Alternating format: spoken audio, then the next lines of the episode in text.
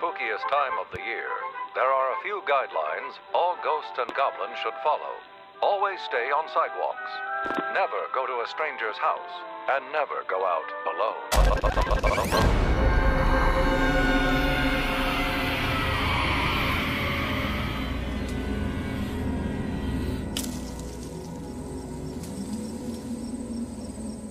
What is it you pray for? Day 10 of 31 Days of Halloween. Hellraiser.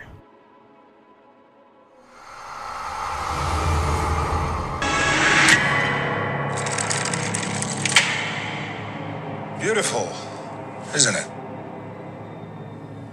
It's really nice. You can hold it. What is it? It's a puzzle. And it's almost finished. Keep going. So if I solve it, do I get a prize? I do.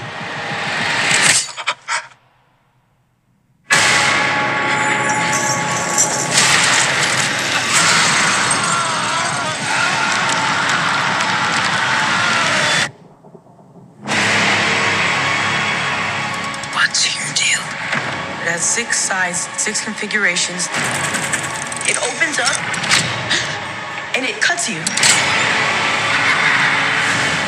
And then they come to collect.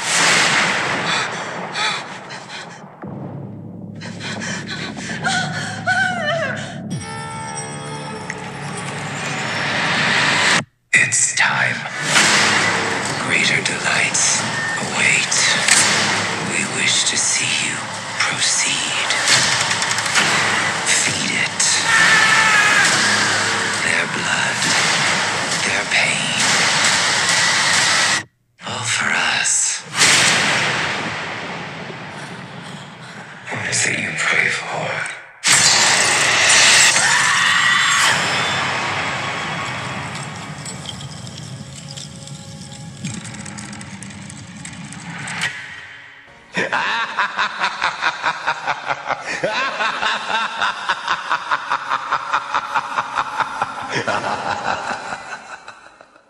Directed by David Bruckner, Hellraiser was released October 7th, 2022, exclusively on Hulu.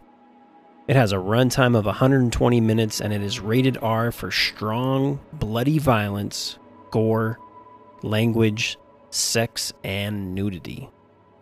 The reboot of Hellraiser stars Odessa Aizan as Riley and Jamie Clayton as the priest, better known as Pinhead. I won't give any spoilers away in this as an FYI, because the film is so new, but here's a synopsis. A young woman must confront a sadistic supernatural force behind an enigmatic puzzle box responsible for her brother's disappearance. I have to be honest with you and say that I've never really been a big fan of the Hellraiser films. I know they have a really strong following, but to me the movies were always just heavy on body mutilation and lacked everything else. For reference, I think that the second Hellraiser, Hellraiser Hellbound, is the best out of all of them. Never really loved the original or any of the other 10 sequels. Yes, 10 sequels. With that said, I don't mind this movie. I thought the main character does a great job, as well as the actress who plays Pinhead. They really, in all honesty, carry the film. I was wondering what it would be like for Pinhead to be played by a woman. Due to all of the other Hellraiser movies, Pinhead is played by a man. But she killed it. No pun intended. The kill scenes in Hellraiser are very intense, but if you're a fan of the previous films of the franchise, this really won't bug you at all. So why wouldn't someone like this movie? Well, those kill scenes, a lot of body mutilation and body horror, where you get down and you see muscle and tendons, and it's kind of gross, if I'm going to be honest with you. But again, if you liked the Hellraiser films, this won't bug you at all.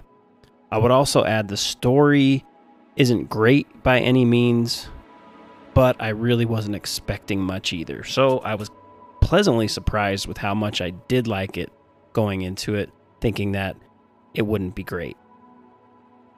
Have you seen the new Hellraiser? If so, let me know. Let me know your thoughts. Hit me up on Twitter at DJWillWonder or on Instagram at TheWillWonderPod. Again, this is exclusively on Hulu.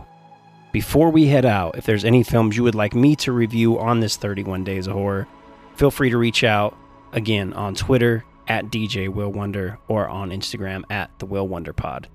We'll see y'all tomorrow for day 11 of 31 Days of Halloween. Ha ha ha ha ha!